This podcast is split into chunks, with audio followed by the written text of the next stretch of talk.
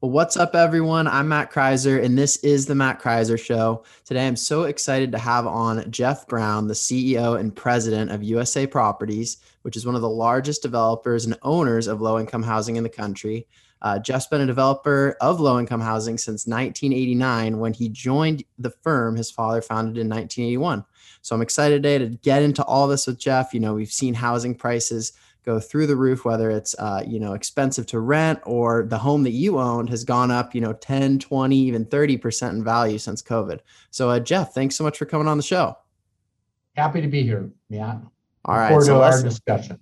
Yeah, it's going to be good. We're going to get into it. Uh, so let's go ahead and get into it. You know, uh, it doesn't matter if, you know, you're low income and you're struggling to make rent or, you know, you own a home or you were looking to buy a home and you've seen it just go up so much since COVID last March.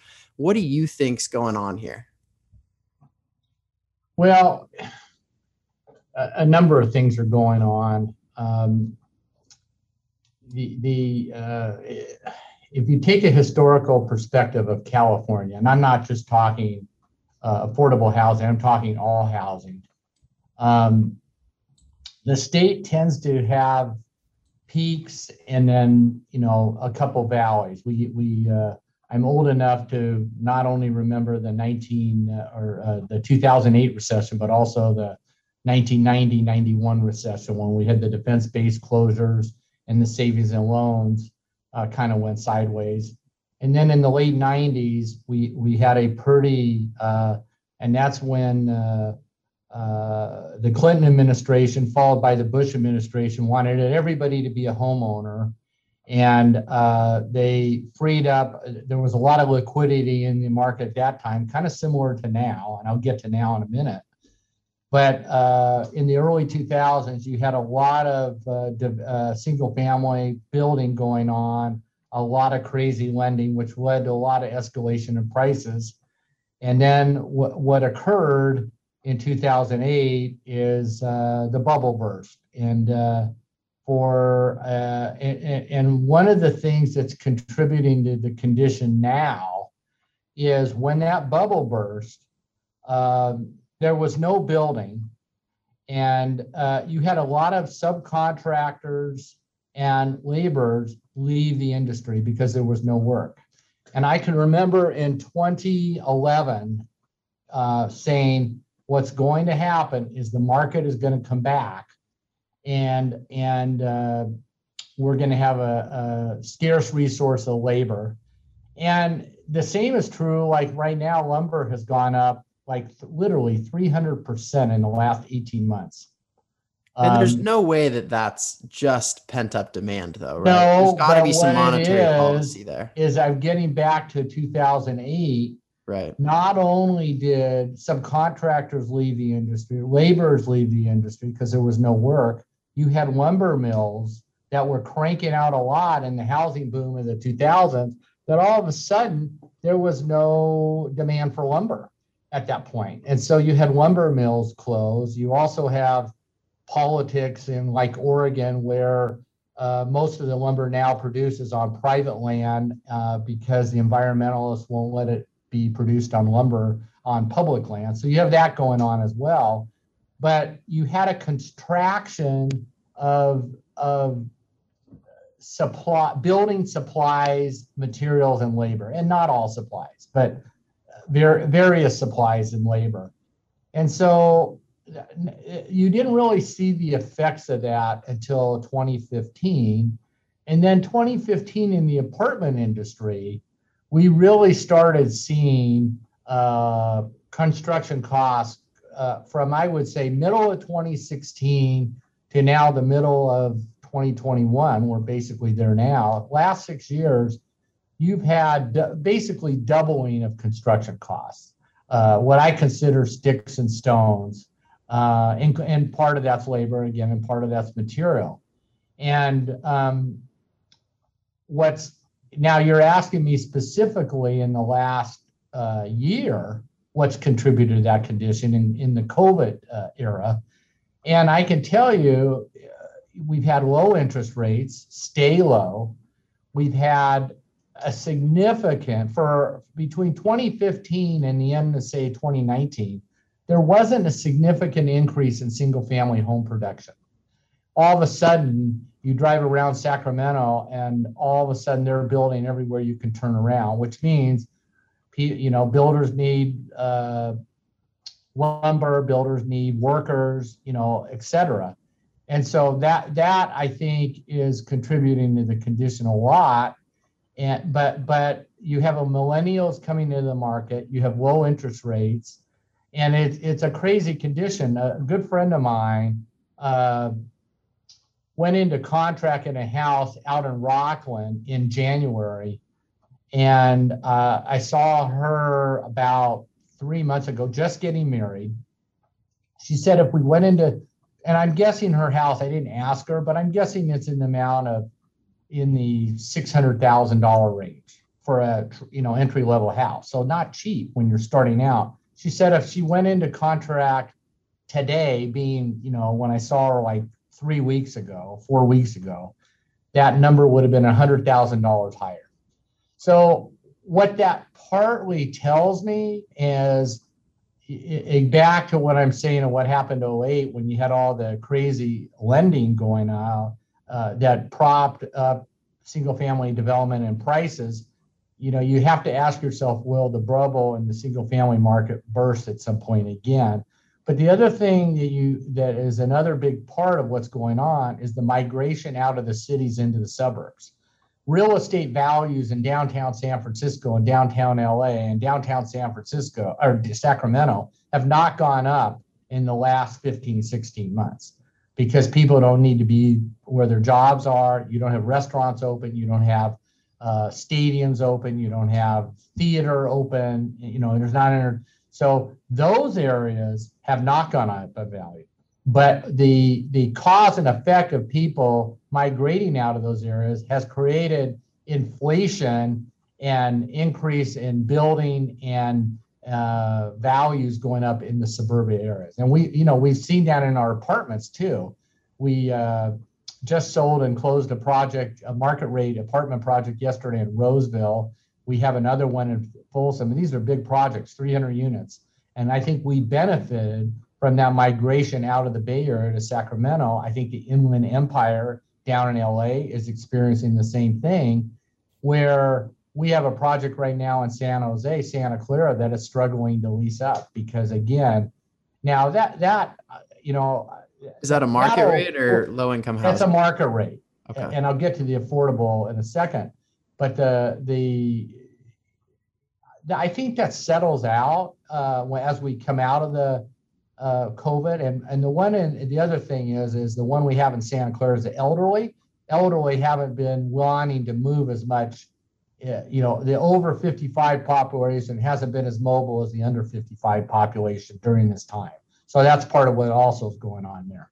So I, I do think going forward, um, I think there's plenty of pent up demand still in the affordable housing. I mean, we're supposed to be building all types of housing, uh, 180,000 units a year. And that could be an apartment unit or a single family home. We're building about 80. So we're way behind. Coupled with basically a third of all Californians pay over half their income in their housing. And that's just not affordable housing renters, that's people that own homes. So, so you have this uh, construction, you still have a supply uh, deficit, which I think ultimately does revitalize the cities because I somebody's going to wake up one morning and go, wait a minute, it's not as expensive to live in the inner cities as it used to be, which I think helps you know get people back there.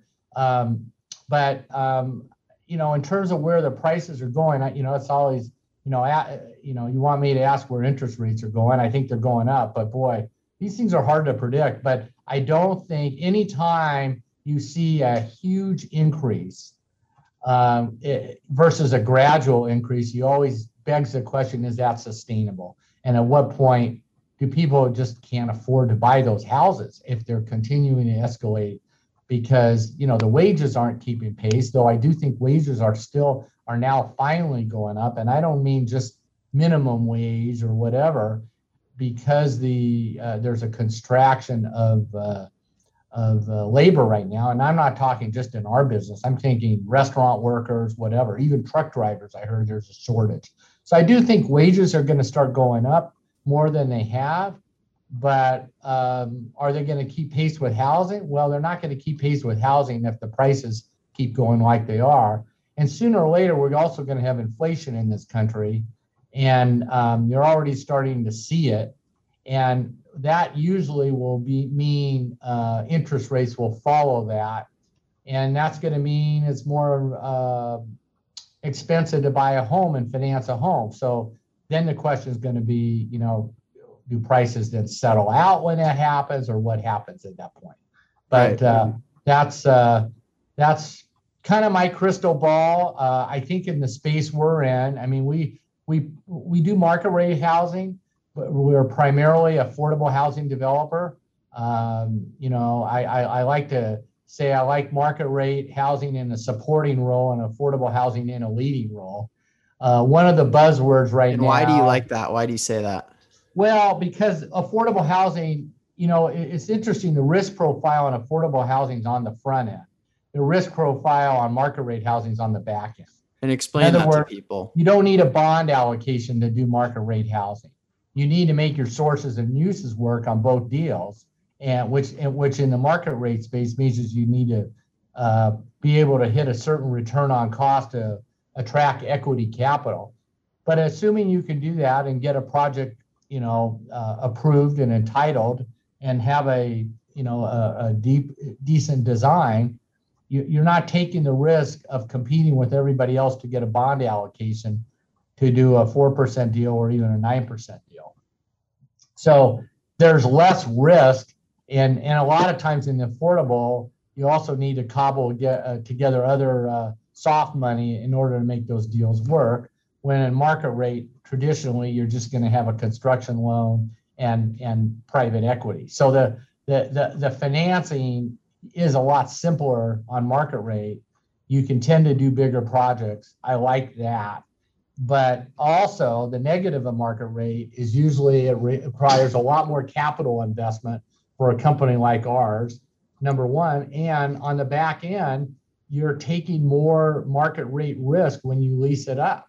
There's no and, it's not as forgiving. I mean in affordable if your costs go over part of how you generate your tax credits is on basis so in theory part of that gets alleviated and you know when you're renting it up you're below market. I mean, our affordable housing portfolio of just under 11,000 units, we're running 97, 98% occupied.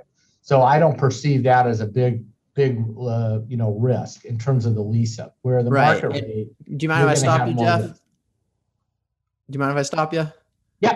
Um, so I, there's a lot there. We got to cut all the way back to the beginning. But first on this, so people understand, uh, it's not just a little bit more equity in the market rate. It's a lot more. I mean, really, what would you say your equity you're sinking in on the affordable? The entire thing's covered except for your overhead expense of your staff and whatever money you're putting into entitlements and things like that.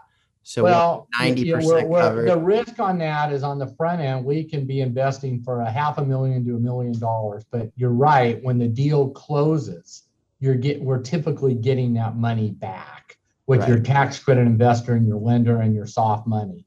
Where in the market rate deal, you're leaving the I mean, that number could be two to three million, that number could be over 10 million. Right. And it just depends on how much equity capital you want to have and what you know what you have to give up for that equity capital. Right. So it's it, it it's a lot more uh, it requires a lot more capital. So what you said earlier is really interesting. When I heard you talk about closing the deal in Roseville um, that you just traded out of, uh, you called it inflation. You didn't. So to me, it sounds like your view on this market spike, whether it be multifamily or single family, is that it's more transitory.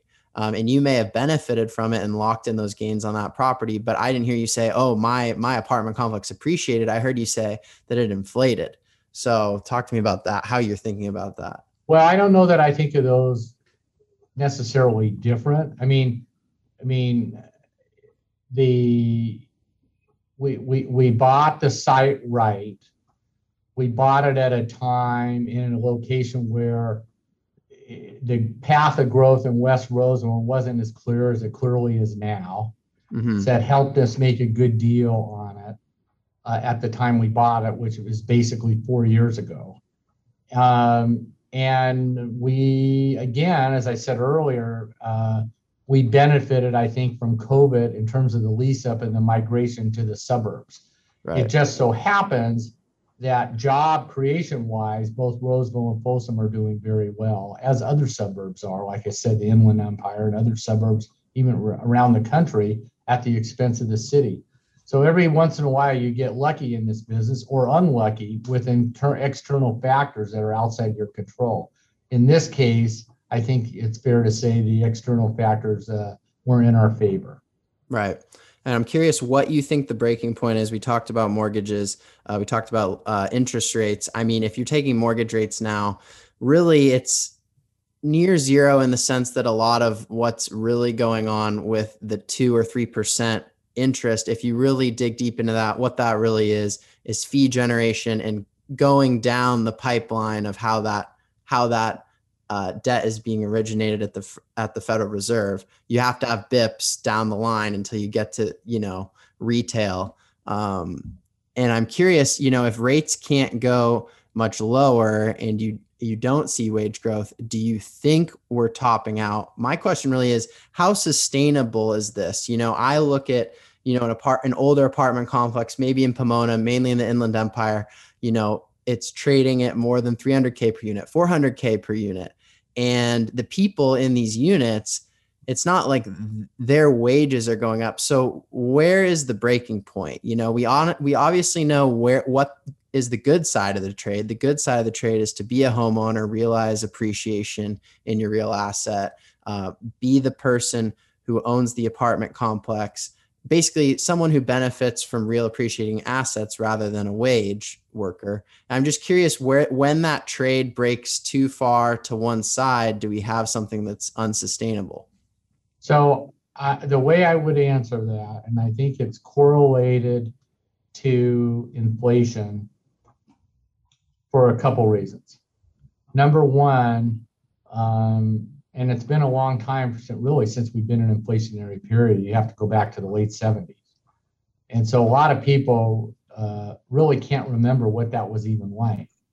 Uh, but uh, I think the breaking point is going to be because there is a plethora of capital right now in the market. Too much capital chasing too few product.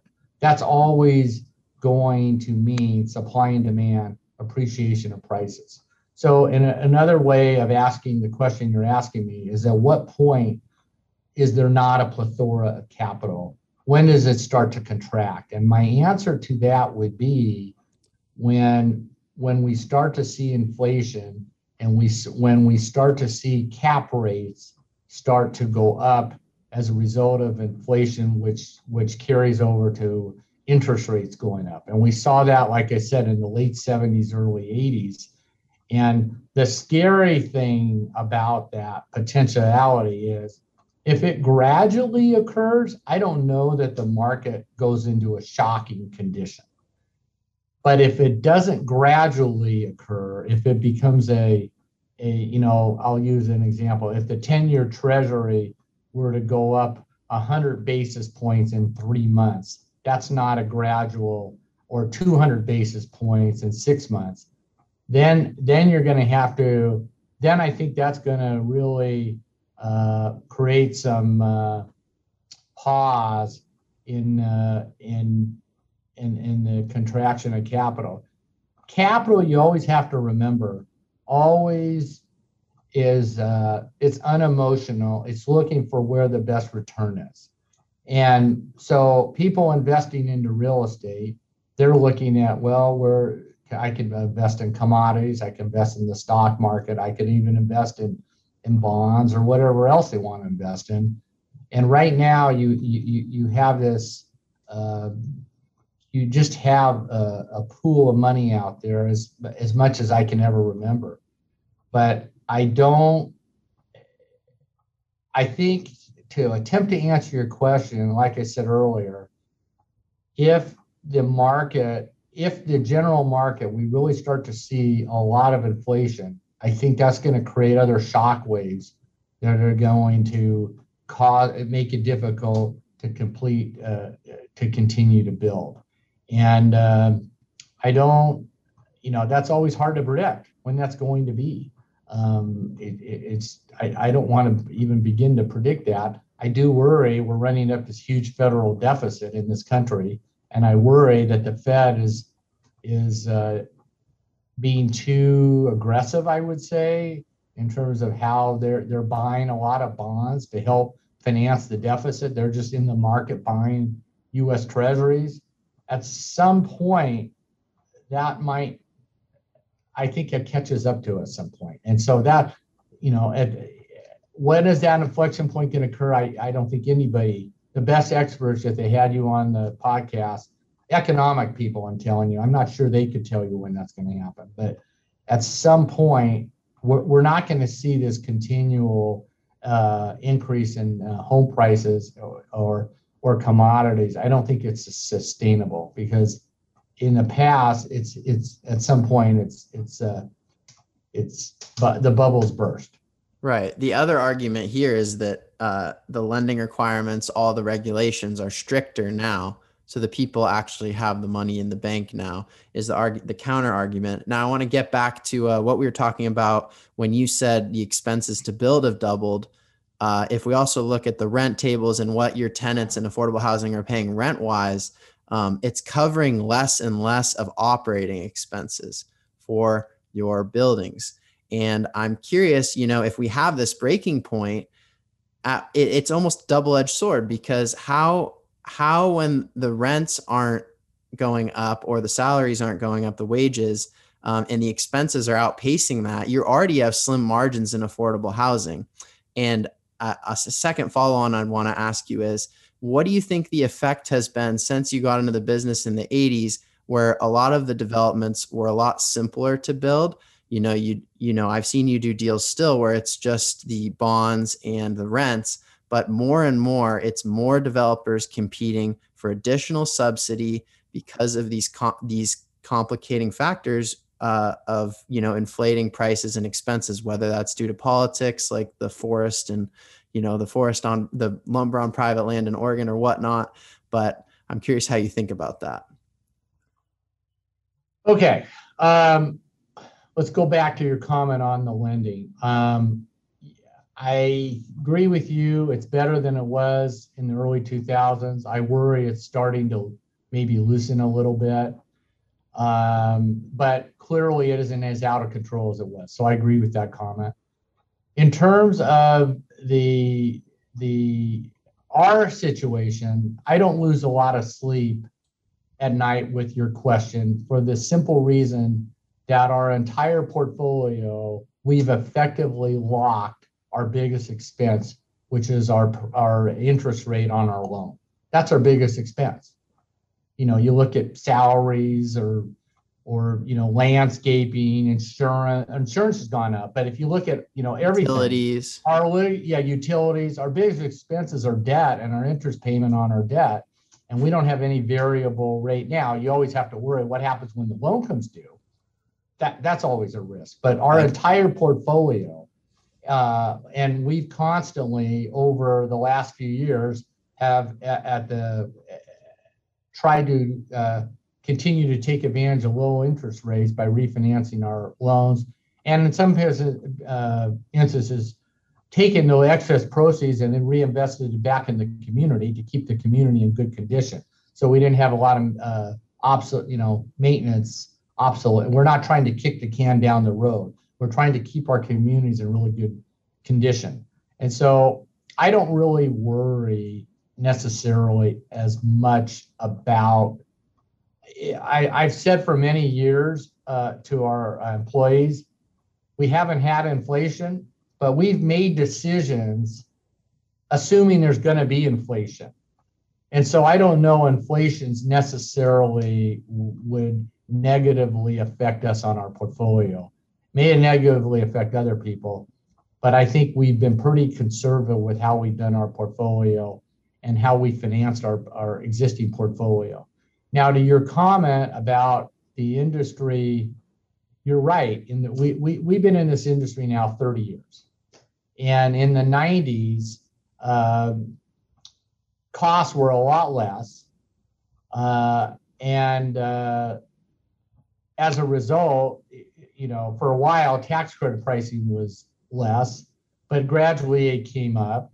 Interest rates were also higher. So part of what's helping finance that, besides the soft money, is we're getting more equity of tax credits, and now the bonds are fixed at four percent, and the nine percent we're getting selling higher prices. I mean, when you I'm talking back to the 90s. equity from the tax credits, you're just essentially you're getting more sources to use to build right. at a higher but cost. we're also getting more debt because the interest rates are less, so we can borrow more.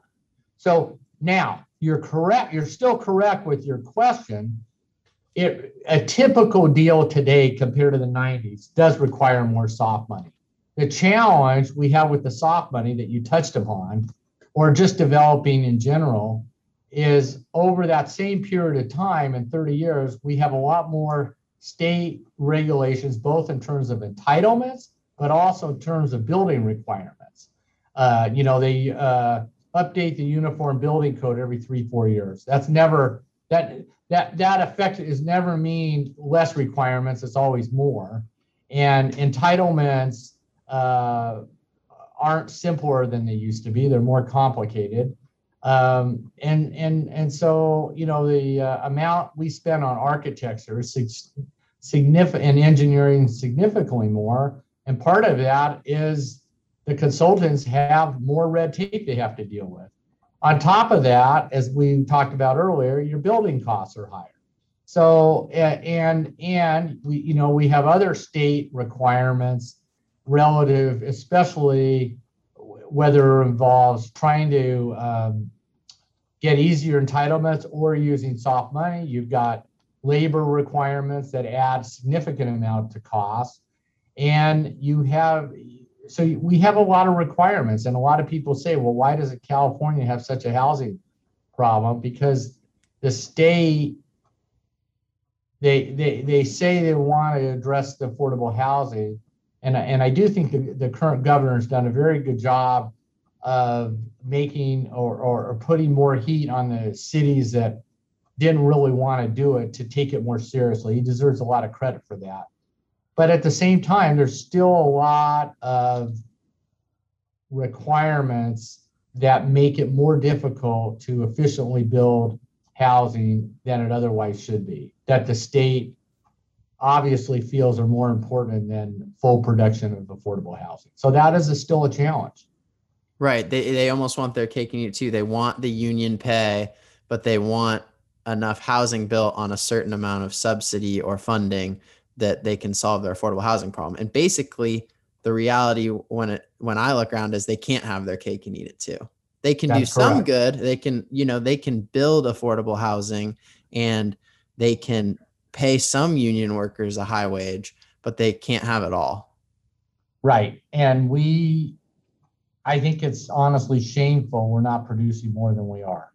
Uh, and for a long period of time in the late 2000 decade, in the early 20 teens decade, we weren't even using all our bond allocation. Now, now we are way oversubscribed.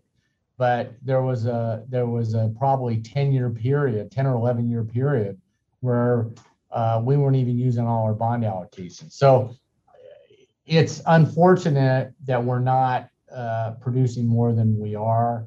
That's still obviously a goal of the industry to, to try to uh, do that. I, again, I think the governor, uh, current governor, has taken the uh, the uh, issue a lot more seriously than the previous governor. Not only because we're trying to, there's more uh, focus on local cities and counties with their housing element, but there's also more state resources now than there was in 2017 to or 2018 uh, to uh, uh, soft money to help uh, uh, fill the subsidy gap to build the housing. So that those two conditions have have effectively created the condition now where where you know there's a huge over uh, over demand now for bonds where five years ago they couldn't give away all they couldn't uh, get all their allocation really funded. So it's it, it's changed a lot. Right. Hopefully, Congress will uh, pass this uh, what we call uh, 25% test and re- reduce the bond the 50% test, which means you have to finance half your project with bonds to only 25% because what that would do is that would allow more bond deals uh, to uh, get done, which would be good for Cal, really good for California. Right. So, I mean, there's two things that can happen. You can have massive subsidy increase uh, to handle the, high cost of building here to try to meet that supply demand imbalance, or you can have massive deregulation. I think we can agree the massive deregulation is not going to happen in California. Um, I'm just wondering where the evidence is that that it's going to happen, that there's going to be, uh, you know, supply and demand are going to be coming to equilibrium because there's a lot of incentives for it not to be so. You know, developers are building more affordable housing than ever, but there's still, you know, for maybe every one person who wins the lottery uh, to have a spot in an affordable housing development, there's two people who can't find affordable housing. Now, I grant your point on the cities. That's a really good point on that there's a lot of vacant units there. You know, you could probably get uh, almost luxury apartment in LA right now for 2000 less than 2000 a month with a bunch of you know weeks of free rent but i guess my question is where where's the evidence that it's going to happen because i mean right now there's bills that are trying to be passed that would give you know the huntington beaches or these places that don't want to build uh, arena RHNA credit for just you know doing you know, rejiggering some apartment complexes that are already built and call it middle income housing. So there's a lot there, but you know, I think we both live in the real world. You as developer, me as a journalist. There's how it seems, and then there's how it actually is. So, well, uh, again, I I, I think um, the, the the Huntington Beaches of the world are more motivated now to uh, meet their housing element than they've been. So that's a positive. So now, I mean, part of the problem now is dealing with all the cost increase, but also having more deals, uh, be able to get bond allocations than uh, currently can do it because of the, demand and and and the and the and the current uh, legislation uh, that the president is trying to propose. We'll see if it, it gets enacted, because you know that's not certain for sure. Would would I wouldn't say it would double, but it would probably increase the amount of bond deals, uh, probably seventy five percent, say, uh, because you would go whatever thirty is into fifty five, whatever you know. Uh, I mean that's sure. a you know that because you double. would still it wouldn't be a 25% it'd probably be a 30% test that and and but that would make a lot more use of the bond allocation. The other thing they're trying to do is uh, free up the rules for recycle bonds because you've got a lot of deals that are using bond allocation. The only motivation is for the 4% credits. And so when they when they convert to permanent they pay off the bonds. Well that's kind of wasting bonds. So the legislation is also trying to uh, make more efficient use of recycled bonds. So I think that would that would help a lot. You still it still doesn't address your question on the entitlement issue, and frankly, the uh, you know we're uh, right now in California there have been a lot of bills to try to uh, uh, make it easier on entitlements and uh, labor is uh, basically saying, well, we'll support it if uh, it requires labor. And, and it's like, well, but then you don't achieve the cost of housing. And does it really become worth it unless you have to do labor anyway? And so labor cares more about labor than they do, the building trades care more about the building trades than they do affordable housing. That's just really a fact. So that's uh, that's a challenge uh, because I don't think I think they the building trades have enough clout right now, given the composition of the state legislature and the governor, that they feel and probably with good reason uh, they they are empowered to do what they want to do. And right now, we're not in a position where we can uh, uh, get any uh, bills through, uh, whether it's you know converting commercial land to multifamily and making that process easier, whatever. It's it, I don't see a lot of progress, unfortunately, in that area. And that's uh, what's so important yeah. for people to understand is that for all the people who are hurting there's also people who are you know happy the way things are whether that's you know the people who are you know union wages or you know even you know last year when scott wiener made the push for you know radical change in zoning um, there are people happy with zoning the way it is so right. There are interests and there are a lot of politics in this business. And the reason there are is you know this is this is a social this is not just you know a tech play or something like there's a lot of social implications. This is where people live. Like there's a lot of stake here. So I, I, you know last year geoff when i uh I had a lot of questions about housing. You know, I worked in in affordable housing. I worked for a nonprofit developer, and I said, you know, what's actually going on here? So, you know, what I decided to do. I called you. I called other top developers. I called the policy people. I talked to Scott Wiener, I, I, talked to more mainstream politicians, and I just asked all of them the questions. And one quote I picked out today because it stood out to me uh, was Andrew Jakabovics. I'm not sure if I'm pronouncing his name because it's been year. He's a VP of Policy Development Enterprise. So Enterprise is one of these big, you know, big conglomerates in the affordable housing industry. And I, I kept coming back to the question is this a problem that is solvable? And, you know, finally he said, you know, realistically, you know, quote, realistically, given the kind of demonstrated fiscal priorities of the country, you know, I don't see this problem ever being solved. So I finally got someone to say it. And that's not to say we can't make a lot of progress. But um, the question I'd have for you is, you know, uh, what is the difference, if there is one, between building affordable housing and actually making housing affordable? Because, you know, I come from a sports background. I like to win. I like to play to win. I think a lot of people like to play to win. Um, they want affordable housing to be something where it's, you know, not a game that we have to keep fighting and making incremental progress. I think people want to, you know, play to win here. what can we do? Well, um, um, I I feel passionately enough about the industry that I don't ever want to uh, give up on the uh, crusade to try to solve the problem. You know, we we we might have a different definition on what solving the problem means.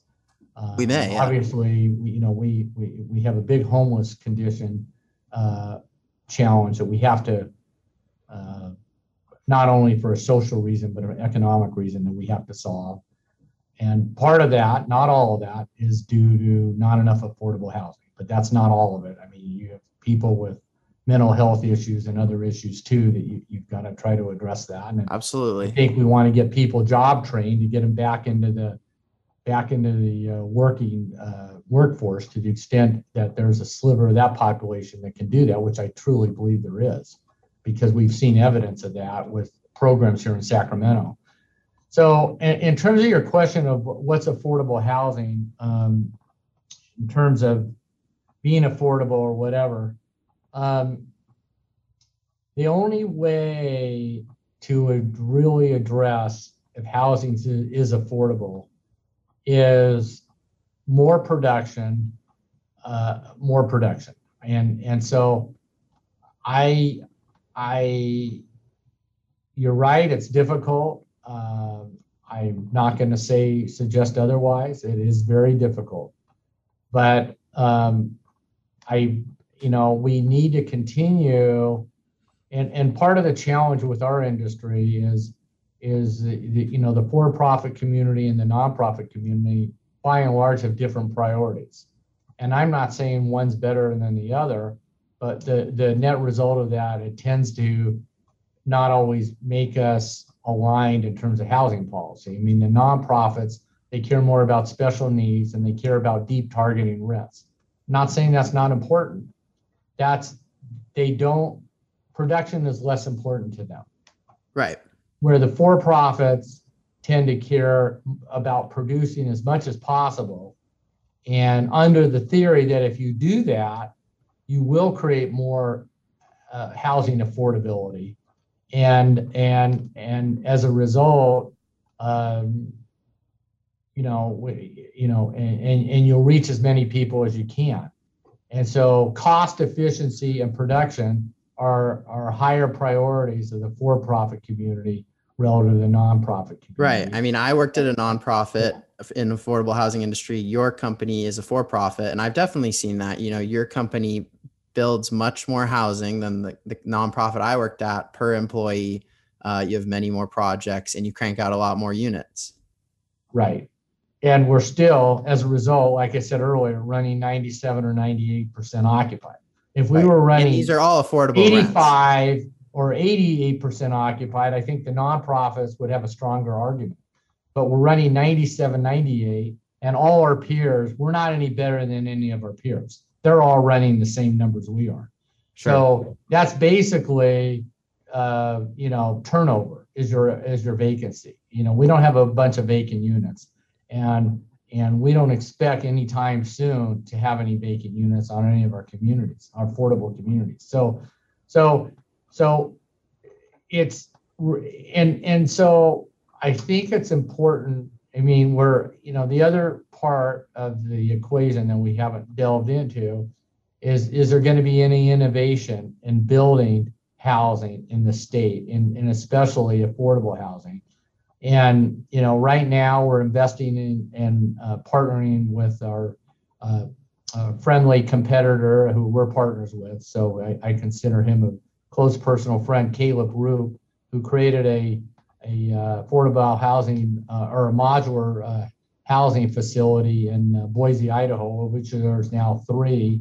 And what does and that mean for people who are listening? That's like factory built housing. Factory built housing with robots and and you're craving modular units that are fully loaded spec wise and then they're being shipped to the site and that's a more efficient way to do it there's restrictions relative to floor plans and stuff like that but uh, you're also seeing the same thing happen in a plant uh, uh, factory OS in uh, vallejo which uh, rick holliday uh, is doing the same thing and a lot of the nonprofits are actually using his model, and actually, and obviously, the shipping costs from Vallejo are a lot less than they are from Boise. But the what's going to help your question is hopefully we're going to have innovation in building in building our projects in terms of to try to engineer the costs because that that that solves a lot of problems. Uh, you don't need as many uh, uh, you can spread the state's resources uh, to uh, cover more projects because you don't need as much subsidy on a deal if your cost isn't as high. Mm-hmm. Obviously, we we got to get product becoming mainstream. We're not there yet, but I, I think that I think there's a potential to get there. Um, and you know, Modular's been around a long time. I think it's becoming more automated now with technology.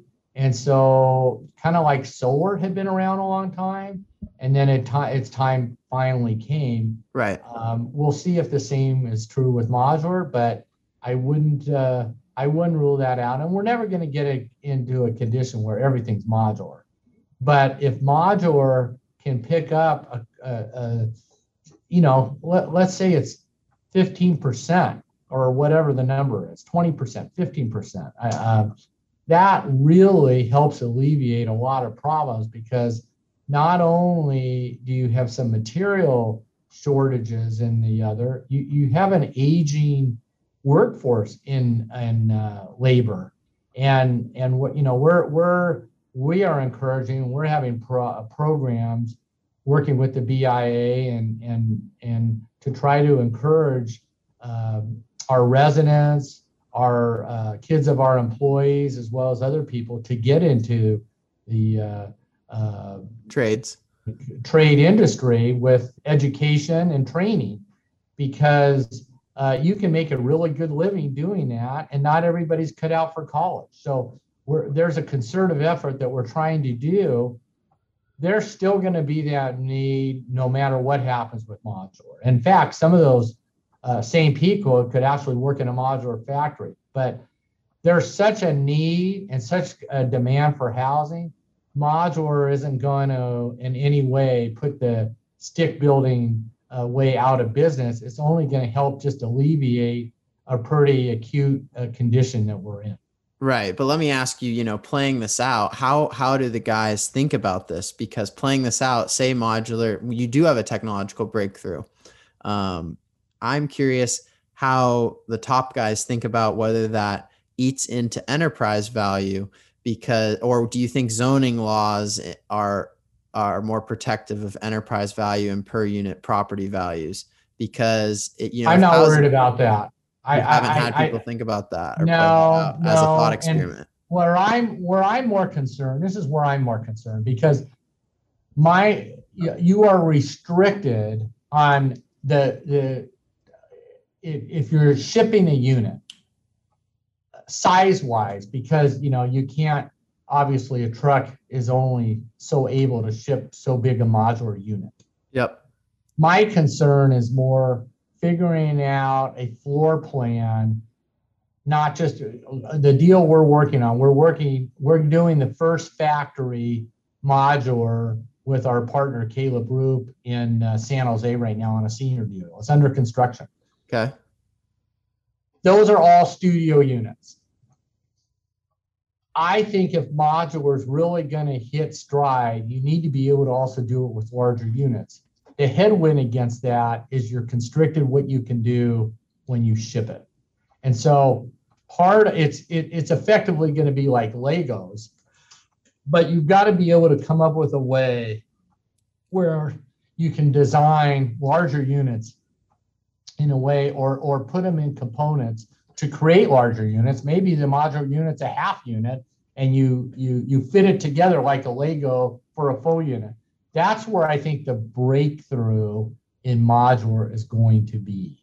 And we're not there yet. But I right. do think with the material uh, challenges, with the labor challenges, that would significantly help the building industry to create a, a, a, uh, uh, way to create product that would take the pressure off of making it fully stick built now. And you also have a panelized model that Katerra has been working on, uh, where it isn't the full unit, but at least it's trying to explore with new, more automated technology. And I think the industry, I think it's more a when than an if uh, question when the industry gets there but it, it, it, could take a few years. It, it's right. I'm I'm I, I, still think there's there's a lot of education the industry still needs and and and growing pains to get there. But but I think it's an I think we we have to get there as an industry given the challenges that we discussed with the cost going up. And so, say we get there, um, and I think we're on the same page with this. That when there's a breakthrough, you can uh, you know build out all this housing you can have production increases you can solve the supply or do better with the supply demand imbalance i'm curious if you think that real estate becomes more stratified at that point because it, ideally housing would become something like a smartphone if you have technology you know even the homeless have it. You know every homeless person i've met has had a smartphone.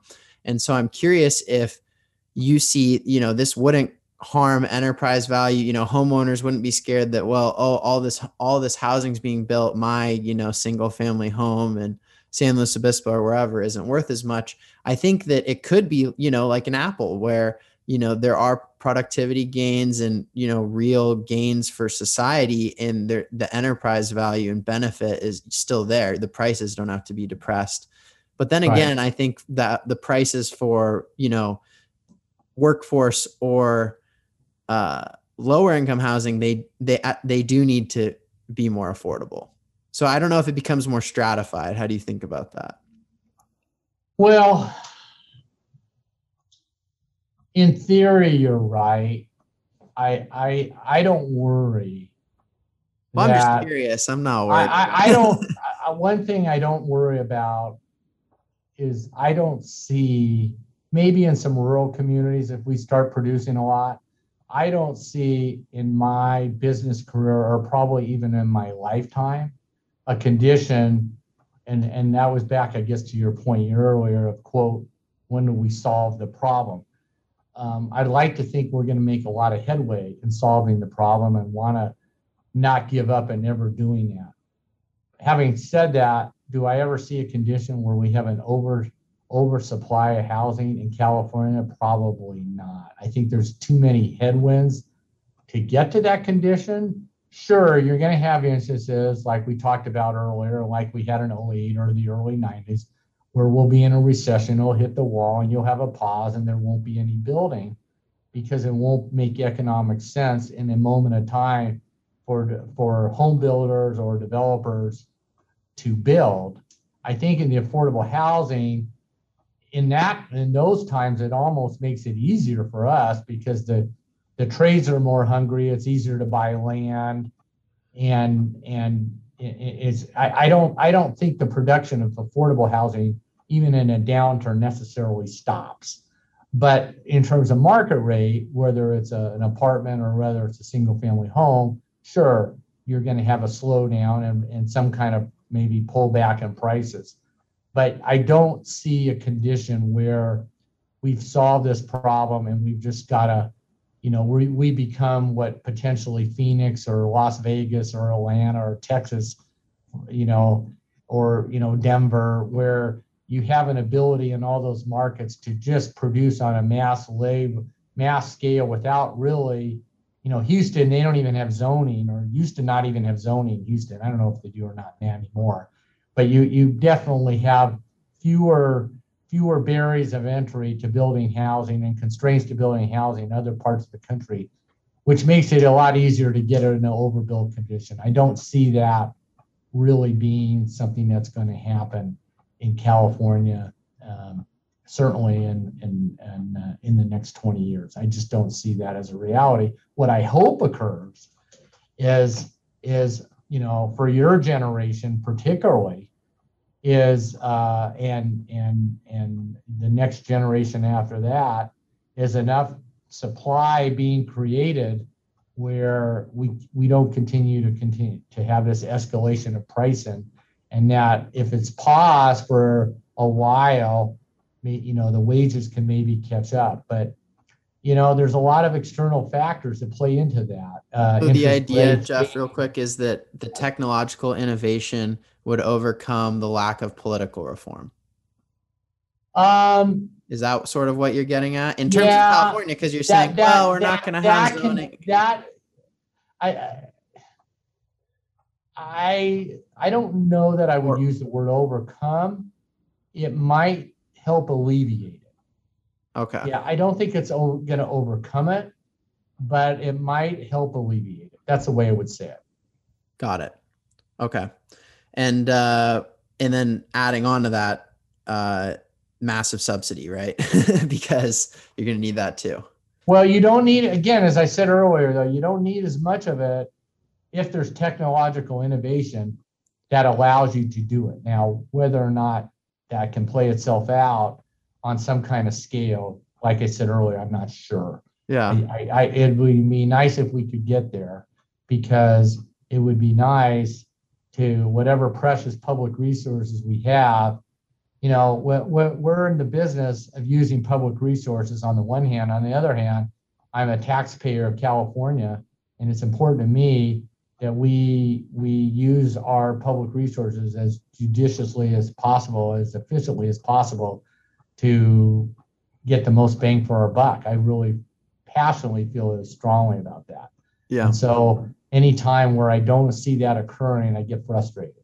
Yeah. Just like I get frustrated with dead space on a uh, on a unit or on a on a property. I hate I hate inefficiency. It's nails on a chalkboard yeah, especially in California. yeah. So I'm curious as a young person, you know, there I guess one thing that's been tough as a young journalist is how do I navigate all the noise? Because we're having a sober conversation about this, you know, realistic conversation about this relative to other places like Houston, but there's so much talk, you know, there's this, there's that. Uh, and I mean, what what would you say to young people who are trying to understand things as they actually are and navigate this?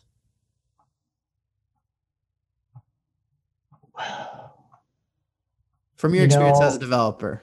I, you know, as a developer or somebody starting out, when you're No, I'm well. Your experience as a developer just informs that because you've had to live in the, you know, navigate the real world, uh, and not just all these different narratives that you see in the media or from politicians.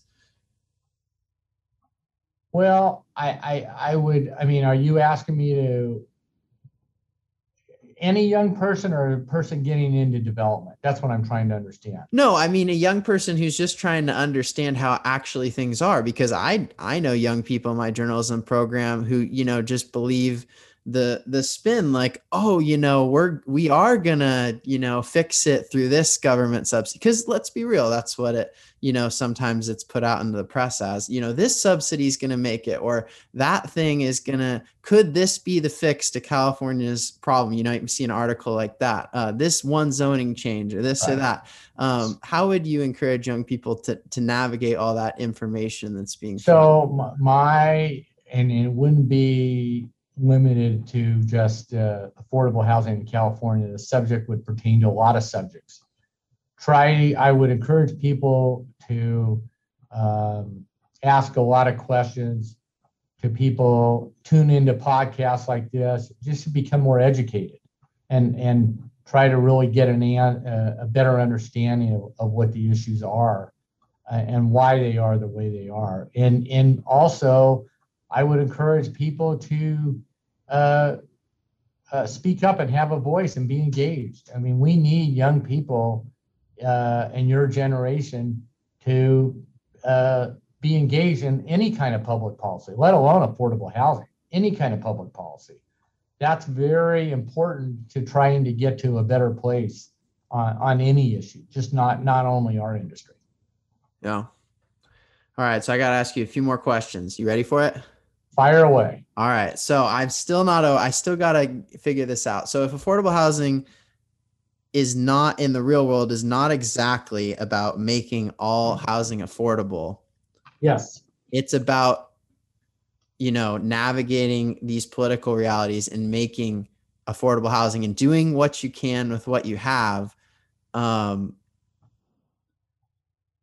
I don't know. That's just a weird thing to grasp. I don't know. I'm so used to like sports or something that's much more uh, black and white. So, Matt, let me attempt to answer this. I don't know if I'll succeed on your end, but let me attempt to answer this. Um, I think the home builders, you know, they vary on what type of product they do, but a lot of them really geared to the entry level to try to keep their pro, uh, cost down. Okay. We, our situation is a little bit different on the affordable, and then I'll get to the market rate apartment part. Uh, on the affordable, the HUD, as you know, is setting all our rents. So the making it affordable to live, the nonprofits would say, well, they're trying to do it by deep targeting the rents. As I said earlier, the for-profits are trying to do it because the rents are already way below market in most cases in California. We're trying to do it to capture as many people that can live in our communities and take advantage of uh, being able to live in affordable housing. So that's our attempt to do it. But there's a segment of the market that we shouldn't ignore in your question. And that's a segment of the market where people maybe don't want to buy or can't afford to buy a house. And so they live in an apartment and, and they make too much money. So they're over 60% median income. Um, and so they have to live in a market rate apartment.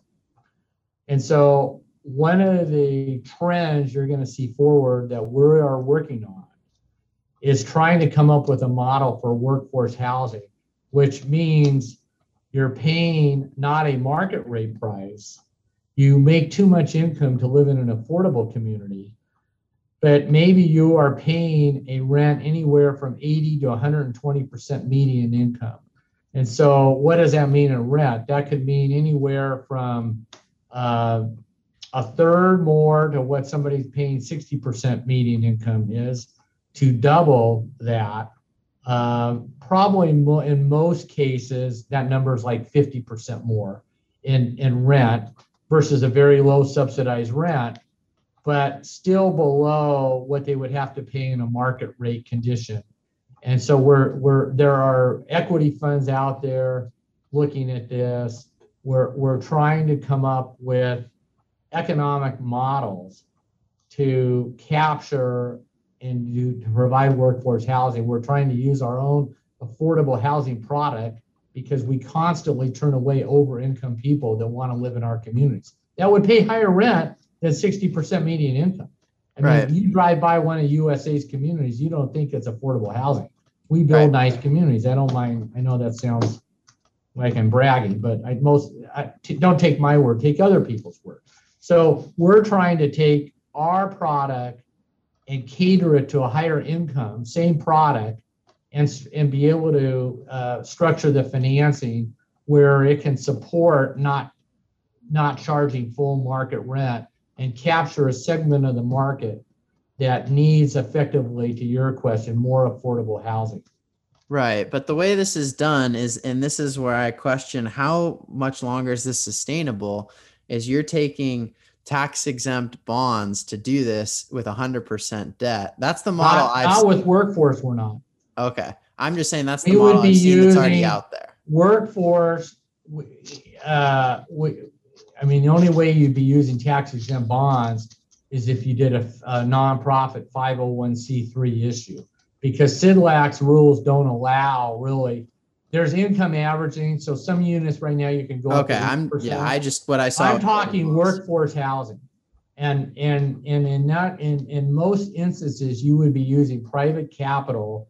Uh, you might get some small little government subsidy, but nothing like we're getting on an affordable, because the idea behind it is you wouldn't need as much because you could, it would support uh, a higher rent supports a bigger loan and more economic. So you don't need as much subsidy, but you still need to make the numbers work uh, in a way where the, the people living in the community are, are feeling like they're getting a below market rent. Right. There's a lot of talk nationally uh, because this is a, not only a problem in California, it's a problem in a lot of lot of uh, uh, high high cost areas in the country. We need more workforce housing uh, to alleviate the condition I said earlier, where over a third of the our residents are paying more than half of their income in rent. So Which is, I, I do think that is going to be a condition. And again, eh, to your question about affordable housing, uh, my definition of affordable housing, even though uh, that extends beyond just Section 42 type of communities with tax credits, to me, we should be trying to make all all housing in California affordable uh, to the extent possible. Because when you look at the need, the greatest need is is in that space. Somebody they want to build high end luxury, have at it. But if you look at the demographics of need, that's not where the huge the the biggest need is. It's in the whether it's an entry level single family home or whether it's a, a firefighter or a teacher that wants to live in an apartment but not pay full market rent given what their income is, or whether it's in uh, affordable housing, you know, where we have the or, or tax credit, a low income housing tax credit, 60% or less of median income. yeah. That's where the need is. Right. And you mentioned a, a firefighter and a teacher. And one thing I've thought about is, you know, a firefighter and a teacher, they could come and, you know, buy a home in the coast in a coastal community in the 70s or 80s. And I'm not trying to live in the past, but I am trying to say that the trade is not as good for the middle class. The deal is not as good for the middle class in California as it was before. So the deal oh, Totally now is, oh, I'm going to have, you know, some sophisticated actors figure out how to make my rent affordable instead of paying 50%. And, you know, I know families, you know, some people who moved to Boise, Idaho last year, you know, they got in at the last minute in the Boise market. You know, they were able to buy a home up there. Um, and, you know, who knows, it might be up like 30% now, but which is crazy. Like we said, that may be, you know, a temporary thing. But my thought is, what's the trade for the middle class here? You know, if you're making 150K in California, and you know you're paying 20 30% in taxes you know 25 to 35% in rent which that would be considered affordable. Right. what's your take on that and on that salary compared to somewhere else? And what's your future? Are you going to be able to roll that into a mortgage or a down payment? Um, so i just think the trade for the middle class regardless of making rents affordable is just not what it was decades ago um, you're right you're absolutely right and that is a big challenge for california to try to keep the middle class it's one of the reasons we moved our business here to sacramento from la 1993 because we thought it was more affordable to live in Sacramento. This this is something the state needs to continue to try to address uh, because you never want to lose your middle class. And you're correct. A lot of people are moving out of the state because of our, uh, not just the housing cost, but because of the tax policy of, of, of the state being what it is. And we need to we need to try to create a better tax policy and more affordable housing. And unfortunately, you have a lot of headwinds, uh, uh, political headwinds that uh, tend to um, counteract that, and that's a big challenge for the state. There's no no debating that. Yeah, I mean it's difficult. I mean, being brutally honest, like myself, cutting costs. Um, you know, whether that's living at home, making a little bit of money.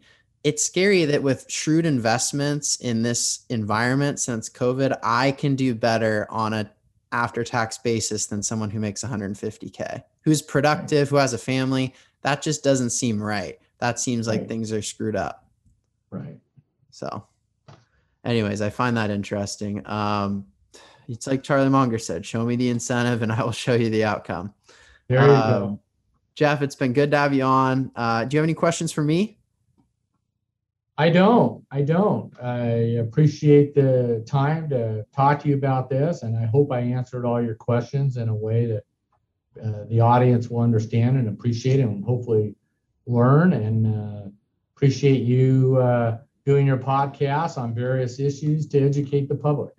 Yeah, it's good stuff. Um, last thing, what would advice would you give to a young person who's navigating this environment financially? navigating the affordable housing in California environment? Affordable housing, asset prices, whether it's stocks, real estate, well, whatever, I, I, their salaries advice, or what they are.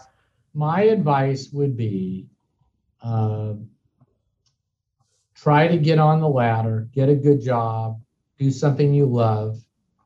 Uh, John Wooden's comment was, "You find a job you love, you'll never have to work a day in your life."